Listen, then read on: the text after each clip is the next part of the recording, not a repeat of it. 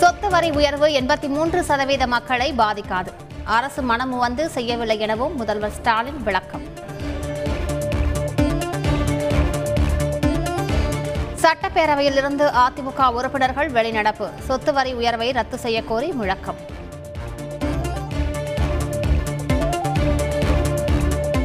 திமுகவின் பத்து மாத கால ஆட்சியில் மக்களுக்கு எந்த நன்மையும் இல்லை என இபிஎஸ் குற்றச்சாட்டு.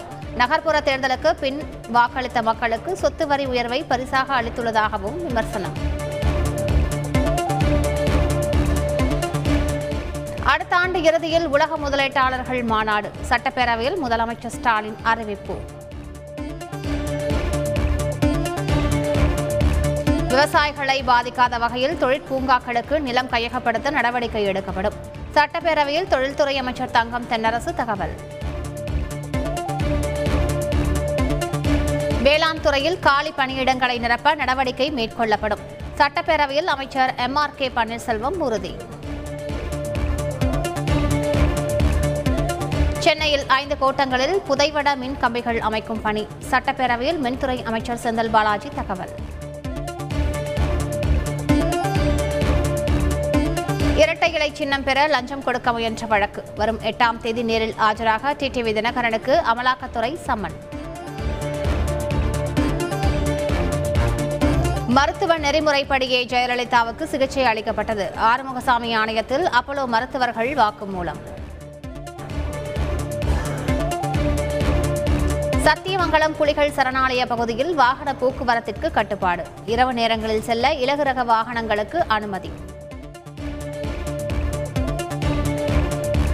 ஜெயங்கொண்டம் அருகே பதினைந்து வயது சிறுமியை பாலியல் தொழிலில் ஈடுபடுத்திய சம்பவம். வீட்டு உரிமையாளர் உட்பட பனிரெண்டு பேர் கைது.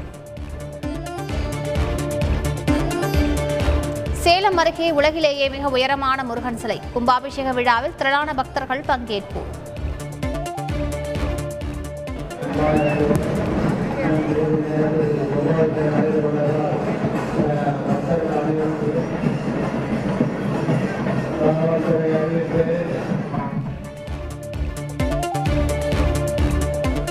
திருடச் சென்ற கோயிலில் ஓட்டையில் சிக்கிய கொள்ளையன்.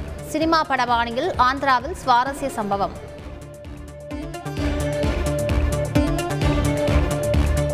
உக்ரைன் போரை உடனடியாக நிறுத்த இந்தியா தொடர்ந்து வலியுறுத்தி வருகின்றது. அமைதியை ஏற்படுத்த இந்தியா எப்போதும் தயாராக இருப்பதாக மத்திய அமைச்சர் ஜெய்சங்கர் தகவல். இலங்கை நாடாளுமன்றத்தில் எதிர்க்கட்சிகள் கடும் அமளி. இரண்டாவது நாளாக நாடாளுமன்றம் கூடிய நிலையில் ஒத்திவைப்பு. ரஷ்யாவின் வீட்டோ அதிகாரத்தை திரும்ப பெற வேண்டும். ஐநா பாதுகாப்பு கவுன்சிலில் உக்ரைன் அதிபர் ஜெலான்ஸ்கி வலியுறுத்தல்.